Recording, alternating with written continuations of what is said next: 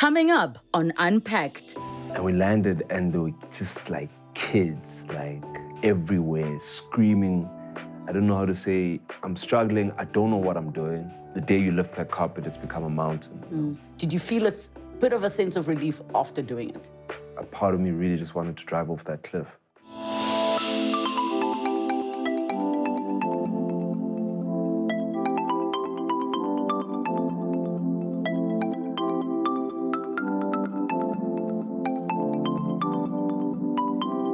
What are some of the dangers that you can face when you are a child star? What are some of the challenges that you can face when you come from a broken home? Our guest today answers these questions. Let's unpack. Multi award winning director and filmmaker Thabang Moleya's journey to success hasn't been an easy one. Thabang, who hails from Tembisa, Gauteng, entered the television industry when he was just 15 years old as a host of a popular kids' TV show.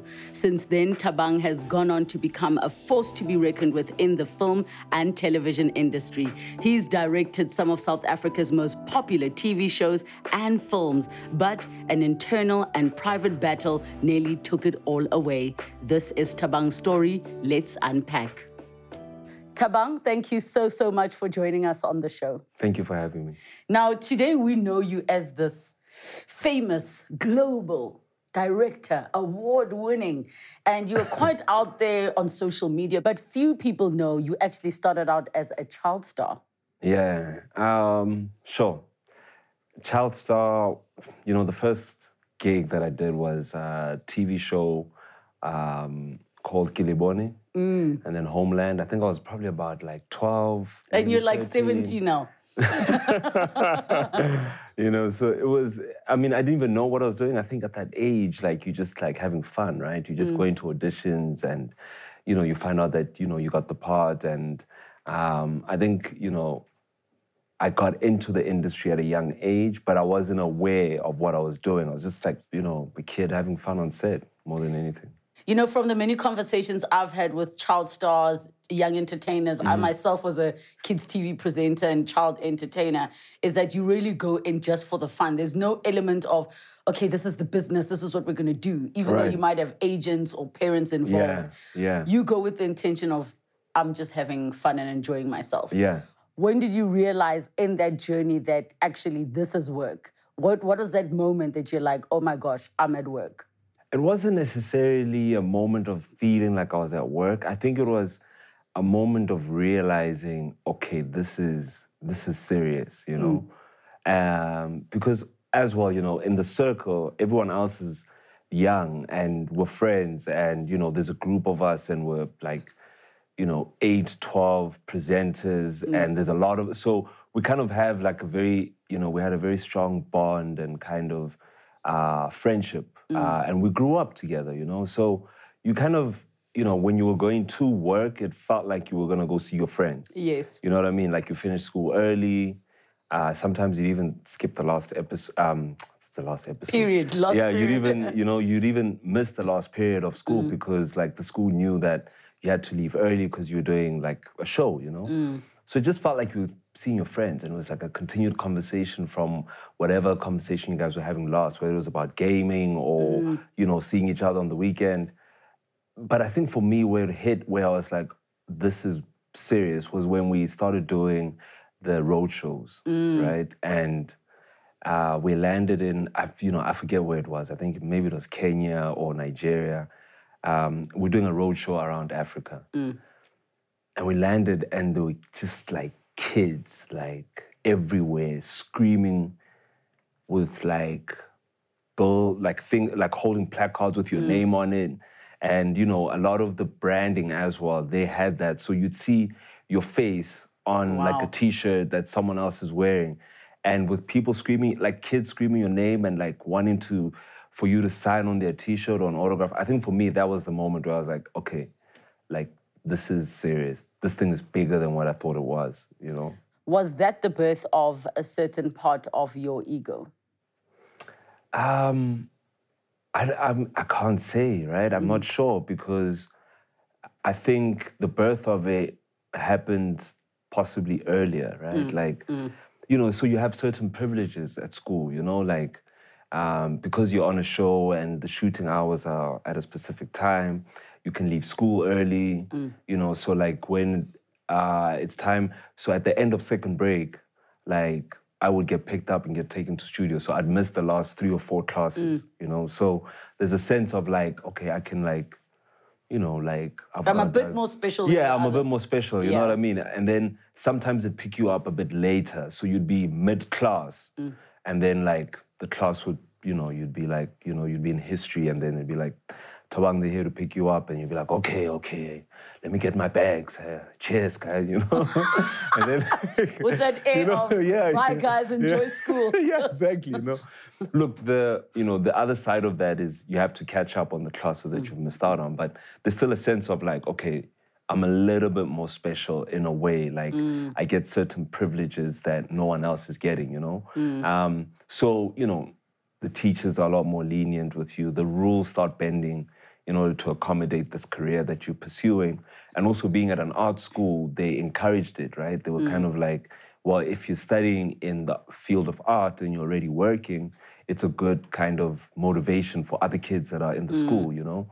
Um, and then, you know, you get dropped off late and uh, I was at the boarding school, so I'd come back late and then I'd have to catch up on the homework. But there'd always be a sense of, um, you know, and even with the rules in the morning of like you have to be up at a specific time, things started becoming a little bit lenient because I was at studio the day before, so I didn't really have to, you know, I'd have a little bit more like room with like the timetable, you know what I mean? So I think the sense of feeling different in some way to other people started at that point in a particular way, you know? Maybe I'm using the word ego when um, it's almost like I might be trying to say the birth of a certain monster Right, inside, right. the monster that says, maybe not all rules apply to me. Yeah. Maybe Yeah, I yeah, can get away with this because. Yeah, exactly. And, Yeah. and I use the word ego because it's a certain inflated sense of self. Right. Yeah. Yeah. Sure. So looking back in hindsight now, where do you think the monster began? Because the monster manifested in many different ways in your life. man, I think the sense of you know. So I grew up in Tembisa, right?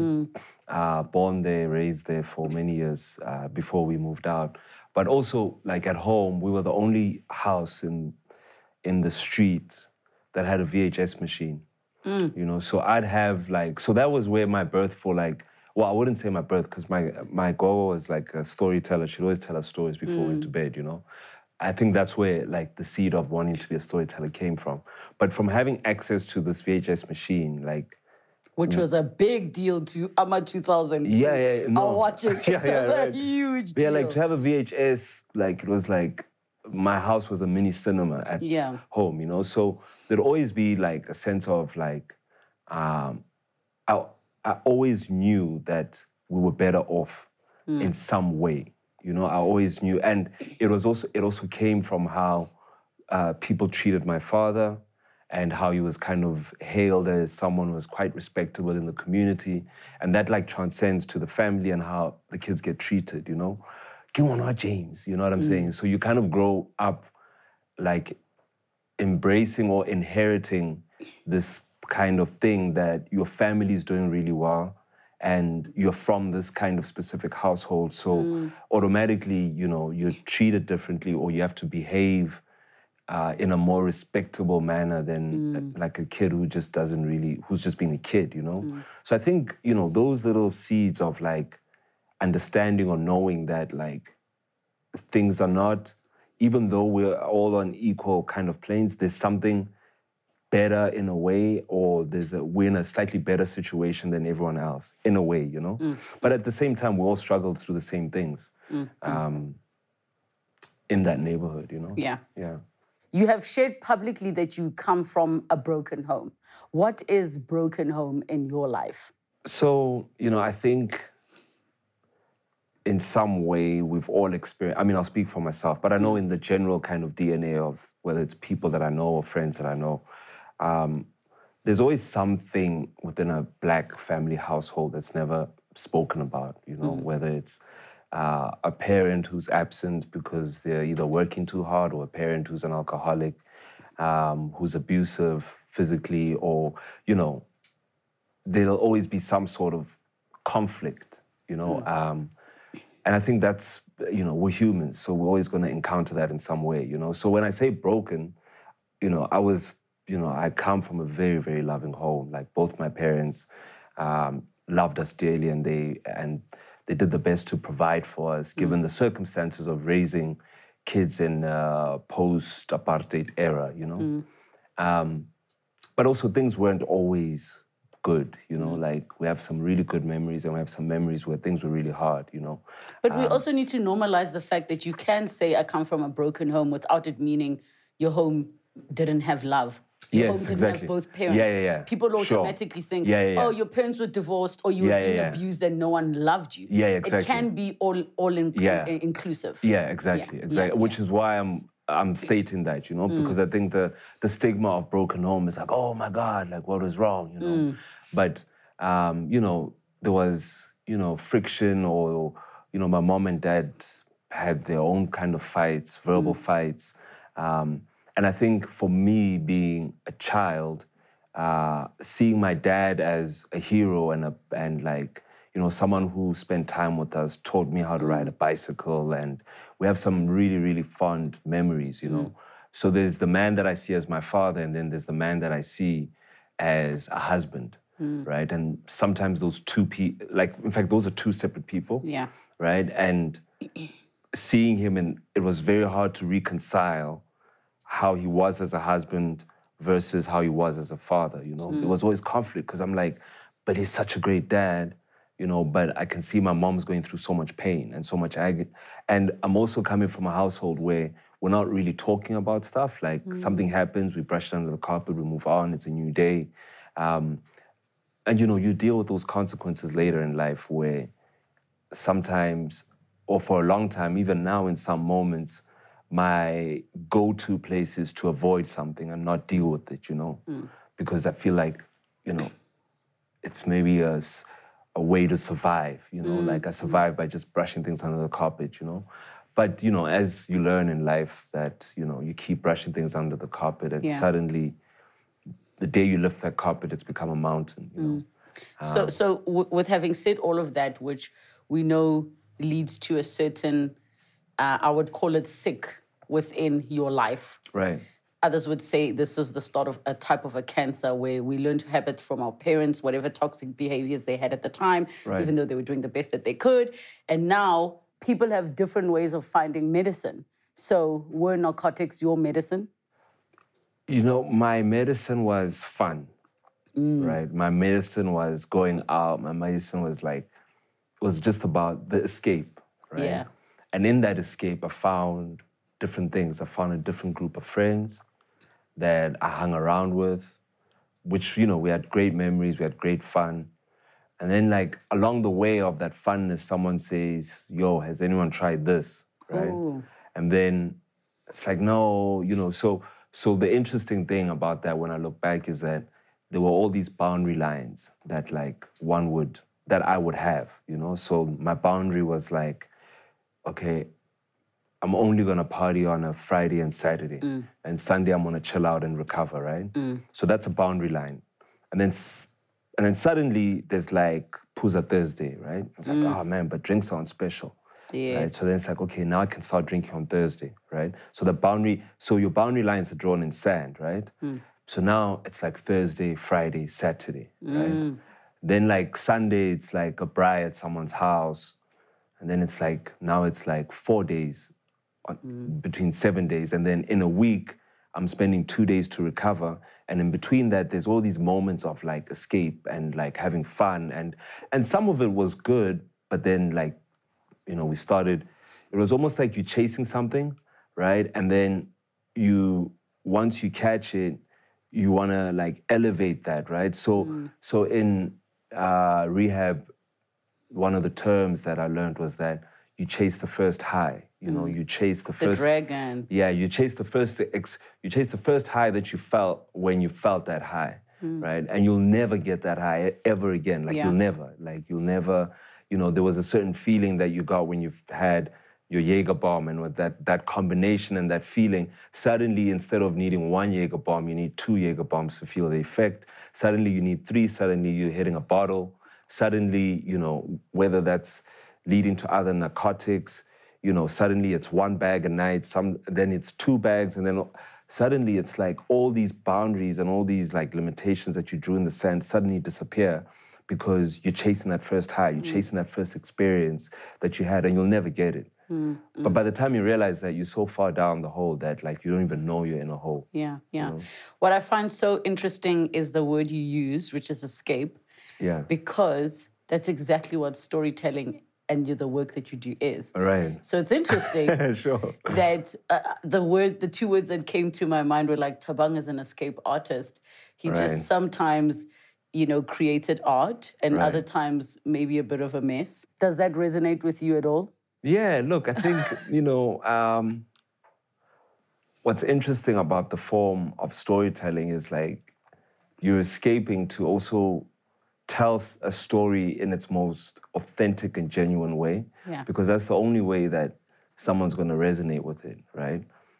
But a part of me, so so I don't really, in order for me, if I'm making a movie or if I'm making a commercial or if I'm working on a telenovela, I can't I can't escape any like I need to feel everything that's around mm. me, right? I need to be completely present in the moment of what I'm creating in order for me to truly be the to be like at my peak of creating mm. whatever it is, no matter the duration of it, you know? So I'm not necessarily, I think for me, why I've become a stronger storyteller as I've grown older is that I've learned to embrace the moments of feeling the experience of now. Yeah. You know? Does that include you getting more comfortable sitting in discomfort, the type of discomfort that actually drove you to chasing fun? Yeah, yeah that's something that I mean, like I completely hate it. I hate the term "sit with it." You know, it's, it's like, it still sucks though, even though you know why yeah, you're gonna do it. Yeah, yeah, it yeah. Like sucks. you know, it's like, you know, the you know now it's you know there's other there's different outlets, right? So it's it's been a very long week. I'm completely exhausted, but I can't. I know I can't go out. You know, and mm. if I go out, I'm gonna go out to have a meal. Mm. And even if I'm surrounded by friends, I kind of I can monitor, I monitor the conversation, not to say I'm monitoring it, but you feel the energy. Yeah. You know, you feel the energy, you're like, okay, cool, the homies are drunk now. I can leave. Mm. I'm no longer afraid of being in this company of friends that are drinking, mm. but I know when to leave. Yeah. And that's always been something where I'm like, no one's gonna remember the rest of the conversations that we're having right now. And I'm at also, it's not where, fun for you. Yeah, it's not fun for me. Like you know, there's everyone's only, having fun, and you're like, there's only so much water I can drink. You know, yes. you know, um, and there's only so many cappuccinos I can have. Mm-hmm. You know, so so for me, it's like um, being self-aware and being able to sit through discomfort, and also being able to uh, surround myself with people that are okay with that. You know, so a lot of people have also kind of you know, the, you know, not being able to sit through discomfort, not being able to um, go through those. I can't expect whether it's a life partner or friends that are close to me to go through the same journey that I have been through. Mm. You know what I mean? Mm. So, and I need to show empathy for those that, you know, if if your survival instinct is to run, I can't keep you if if you yeah. kind of feel like you have to run. I can't. You know. Did you also and do you also struggle with naming things? Like, other than sitting with your feelings, right. calling them exactly what they are, considering your background consisted of sweeping things under the carpet and not speaking about them? Well, I think the thing about it is what I'm able to do is ask myself the questions, right? So if I receive a phone call or if I wake up and I feel discomfort, I kind of ask myself, okay, and usually it's rooted in fear. Yes. Right. It's it's like it always like boils down to to a fear, and the second thing is that it's usually something that I'm not in control of. Yeah. Right, and that's ultimately what makes me scared. So I wake up. So I might be like, whatever I'm doing in the house before I leave, and I'm like, but why am I feeling so anxious? Mm. Then I'll stop and I'll ask myself, okay, I'm feeling anxious because it's the 25th, and I know that there's something that I need to do financially to contribute to X, Y, and Z, mm. and I feel like I might have a shortfall before I get to the end of the month. Okay, I'm I'm worried about that. What can I do? Is there anything I can do in this moment to alleviate that? No, there's nothing because I've pitched on several projects. So I kind of come down to certain to trying to try and answer the question of what's making me feel anxious in that I moment. got you. know what I mean? I got and then when I get to the root of it, either it's something that I can change or it's e- either something that's completely out of uh, out of my control, control, yeah. right? And those are the things that I'm like, okay, I need to surrender this, right? Because Mm.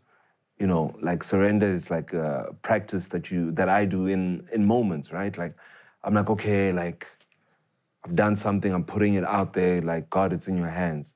Then as I throw it into the fire and I say, God, it's in your hands, I'm like, wait, but I'm not sure if it's- you're gonna pull through. So let me just like, I, You're such a but it's already- perfectionist, you like know what I mean? I resonate. You know? I, I, I- that completely like connects because also we're in production. Yeah. You know, we we we create, like you say, we create stories, narratives, and if we didn't have deadlines, we'd be perfecting until kingdom come. yeah, exactly. So th- we had to, we have to learn the art of letting go. Of Yeah, yeah, yeah.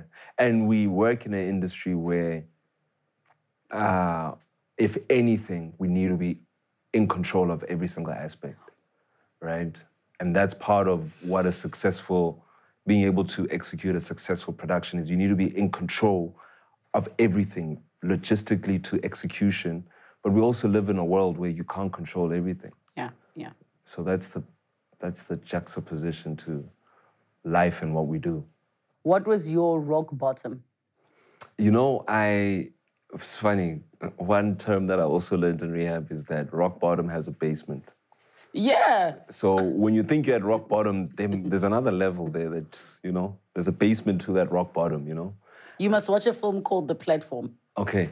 It's about rock bottom having A basement. Okay, I'll check it mm, out. Mm, I will. Mm. Um, I think for me, I was in denial about where I was for a very long time. I, I kind of masked, you know, being a very young, successful director at the time that I was.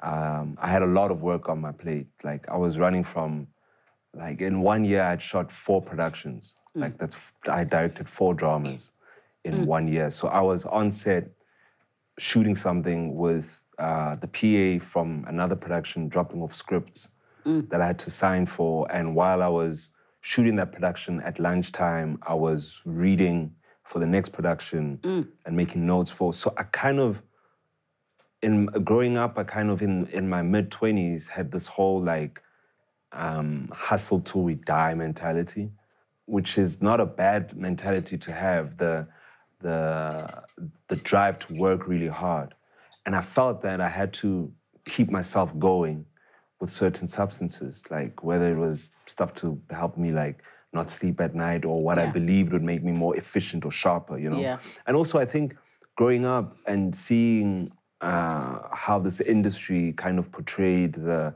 rock and roll lifestyle and like the excessiveness in substances, like I felt that that was part of the dressing of what a young, successful filmmaker or director was, you know? Yeah.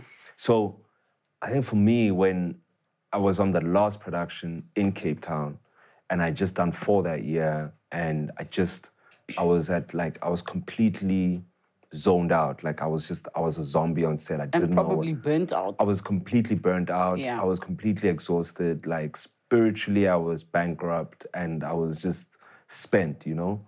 Um, and I was, you know, and I drove to Signal Hill. I drove to the top of Signal Hill in Cape Town and I was just like, a part of me really just wanted to drive off that cliff. Like I was just like, I want to drive off this cliff, you know? And I got home in the apartment that I was staying at.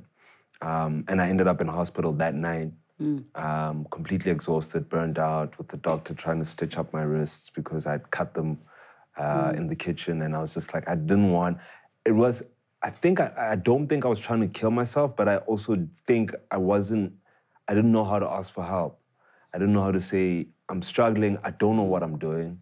I don't know what to do, and I don't know like who to ask for help. So I was trying to get someone's attention. Can I ask? Uh, I- would say it's a tough question, just in the sense that um, maybe many people are not familiar with what you just said Right. about. You know, people say you'll get those who say, But if you're trying to kill yourself, you should have just done this. Yeah. If you really wanted to do it, you would have done Yeah, it. yeah. And the others were like, I was just looking for attention. Yeah.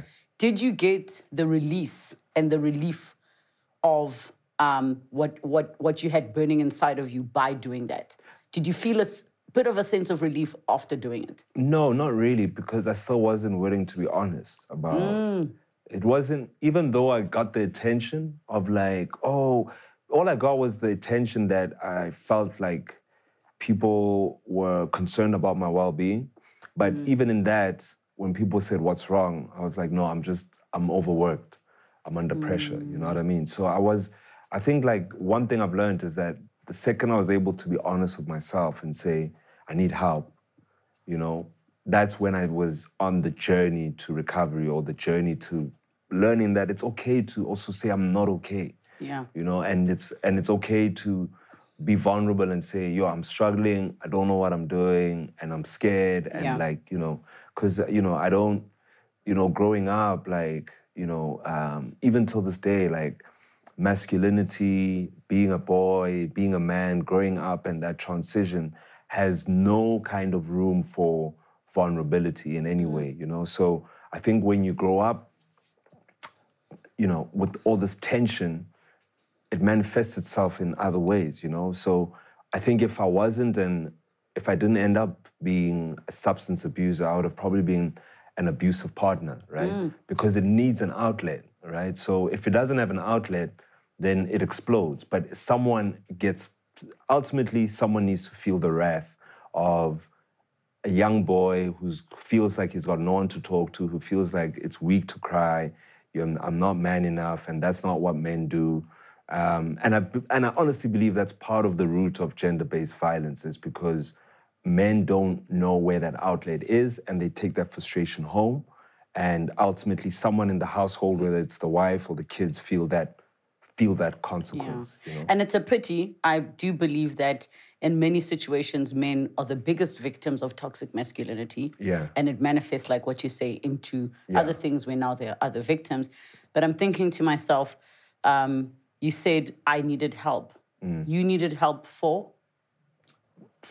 substance abuse. Yeah, I needed help for substance abuse. Did you know that at the time? Or were you just saying, I need help? No, no, no. I didn't know. Like I had an intervention. Like my family, my family rocked up at my apartment and they were like, "Yo, we've checked you into rehab.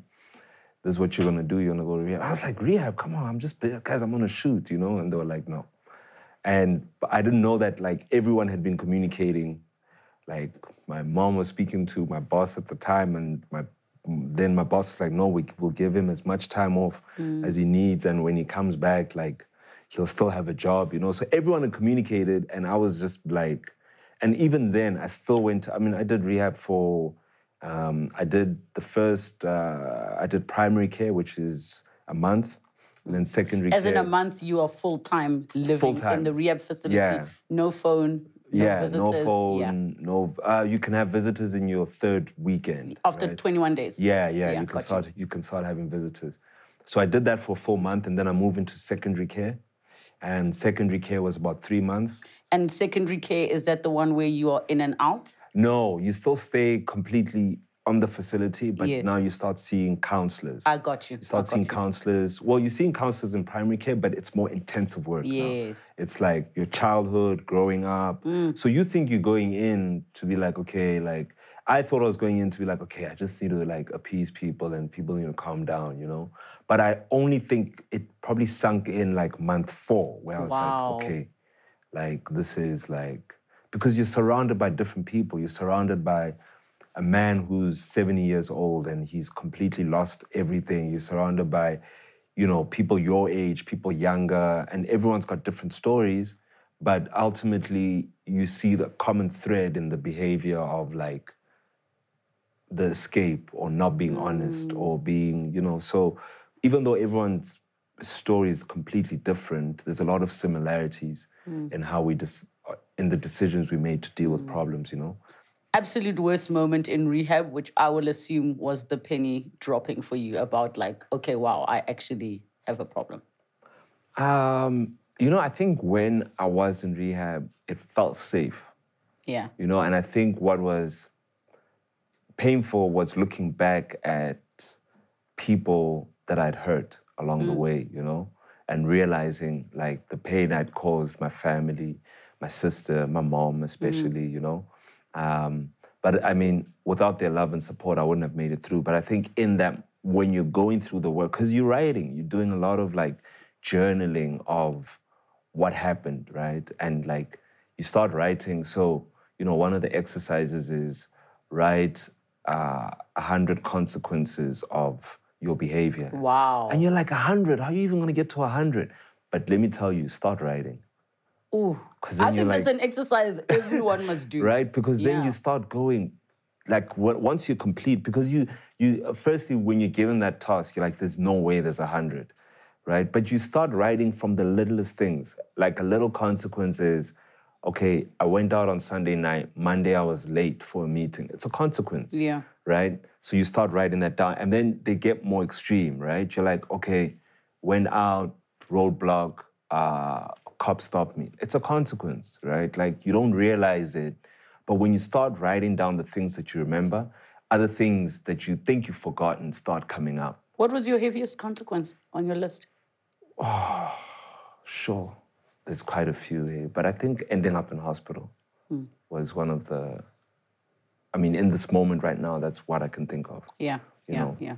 um, my mom, like my mom's, my mom and I are really close, you know, and I think seeing her, I think when my mom knew that I had a problem, like that moment when she looked at me and she was like, "You need help," right? And I could see the pain in her eyes. Like I'll never forget that, because I remember just looking at my mom and going, "Feel like, like I didn't, I had no feeling towards what she was going through. I couldn't." I was so out of touch with who I was that I had no empathy for what she was saying to me. She was like, You're out of touch. And I was just like, She's like, I need help. And I, I didn't care. Um, so I think when I look at when, I mean, those are the two consequences where, you know, you never, re- you ne- not really, you never want to hurt people that care for you and would do anything for you. Yeah. Um, and I think for me, those are the biggest uh, regrets of my past or my addiction, rather. You Yeah. know? yeah. Recovery, as as many people know, let, let me not say we all know, is an ongoing journey. Yeah. What are the things that happen in your life that drive you to realizing, ah, uh I'm skirting too close to the edge and playing with my recovery? Um, when I feel under pressure, um, I'm very good at multitasking multiple projects. But when I make very clumsy mistakes, um, uh, when I start being very forgetful, Yeah. um, then it means I'm exhausted. Yeah. And for me, ex- like ex- exhaustion is a very big flag for me. Yes. Like because I kind of want to escape and just Yeah. be like, I need the world to leave me alone. So exhaustion is a very so I kind of make sure that on weekends I either I'm resting, seeing mm. my family, or I'm in the gym. Those are my outlets. Those are my three outlets. You know. Um, and also when I do, for me, another red flag is when I do things that I can get away with Yeah. without anyone calling me out. And I'll give you a very like mm. simple example, right? Mm. When I'm driving and I've got like an empty can of an energy drink, and if I open my window to throw that can out, mm. right? Or if I take a piece of paper that's like litter mm. and I throw it out my car while I'm driving, that's a red flag for me. Wow. Wow. Because I'll tell you why. The thing is, I'm doing something and I think I can get away with it. Mm. And no one can stop me to say, like, don't do that. That's not cool. Yeah. You know? And I think what makes it important is surrounding yourself with the right people. Yeah, yeah, The yeah. people that already know when uh, that's a flag or yeah, I, uh, I should be calling this out. yeah. Okay, okay. So where's Thabang today? I'm here with you. How many years sober and Oh. where do you find yourself in life today? Uh, so May the 10th is my sobriety birthday. So this year I turned nine years. Mm. Uh, next year will be my 10 year wow, that's huge. It's, it's like, it feels like yesterday I was Yeah. checking into rehab. So it's 10 years of, you know, no substances, no, not a drink, not a drop of alcohol in my system. Um, and I can, and, I, and I'm feeling like alive and present, and I feel like I'm at the best. I'm being the best version of myself. Not even in every day, but every moment. I try and experience Yeah. my moments. You know. Do, do your substances include medication? And I asked this specifically. I have a friend who um, had to go in for an op. Right. She's in recovery, has been sober for over 10 years, crack and heroin, but she will not even have a painkiller. So for her Mm. Op, like the moment they were done with the anesthesia and everything, Yeah. not a single thing. Yeah, I know. It's you know that that's the thing is unfortunately I haven't been in this situation where I've needed an operation, been in recovery, but I've heard from people and I've heard even in with friends that have been in uh, like accidents that are in recovery and the medic comes up and they're like, I need to give you anesthesia and they go, No Yes. you know yes, um yes.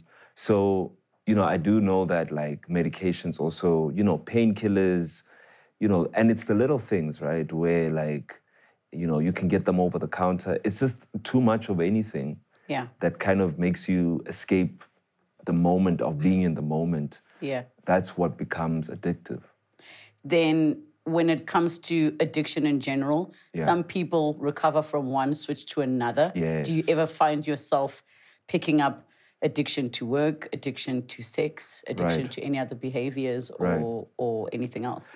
You know, I do try and because you know you cross you cross addict to certain things, right?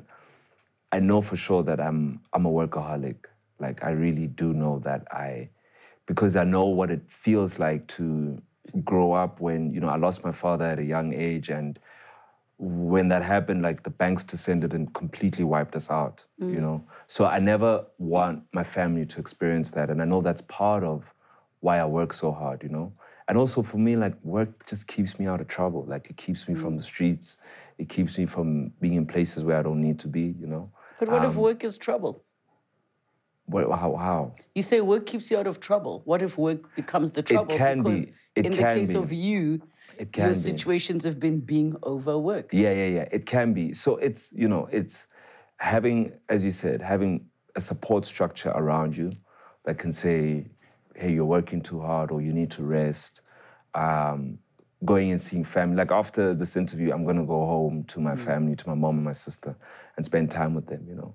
Um, so yeah, it does. It's it's always important to stay vigilant of like even in relationships, you know, to be like, you know, okay, I was in a relationship, it only lasted six months, and I really like someone else. Okay, I can't just hop from a relationship to the next relationship, you know, because that's also part of like, it can become, you know, you can become a relationship uh, Love addict, I think love addict, it. right? Yeah, they call it Yeah. a love addict, you know. So, so yeah, it's just you know, I think for me, it's like we call it baby steps and one step at a time, you Yeah. know, uh, because one can also feel overwhelmed and and I find that I can also put too much pressure on myself, you Mm, know. Final words, learnings from your journey.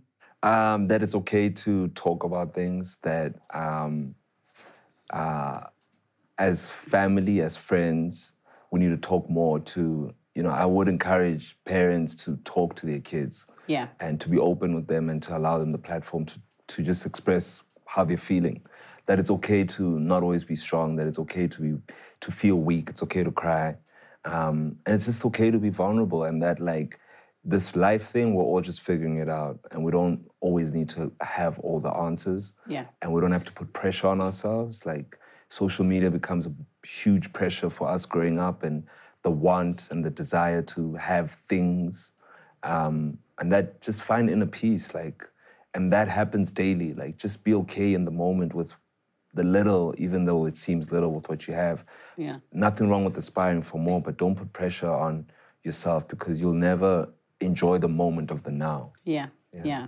Thank you so much, Thabang. I really appreciate you coming to share the story. I mean, we've uh, we met many, many years ago, but it's amazing to see how your journey has progressed. Not just your success, and of course, everybody will go to your socials and see the amazing work that Thabang is doing, but just Yeah. your personal journey and your growth. The fact that you're able to come to the space and be honest and real about what some would consider weak, Mm. Yeah. and what some would consider you shouldn't be sharing that in public. So I appreciate it. Thank you so much. thank you thanks for having me Hashtag unpacked with Relebogile. Do join in on the conversations, especially when we're speaking about addiction, which we know is, is quite a serious thing.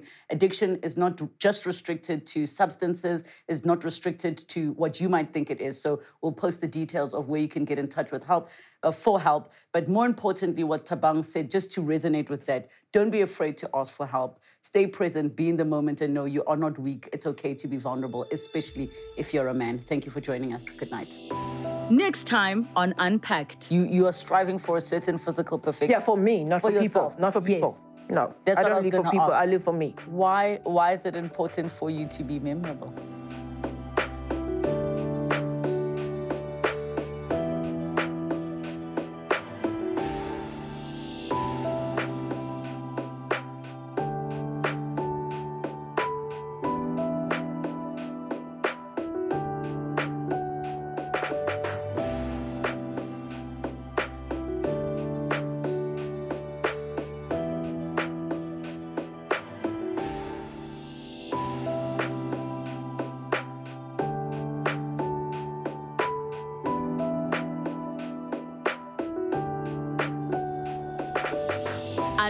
With Relebogile Mabotja.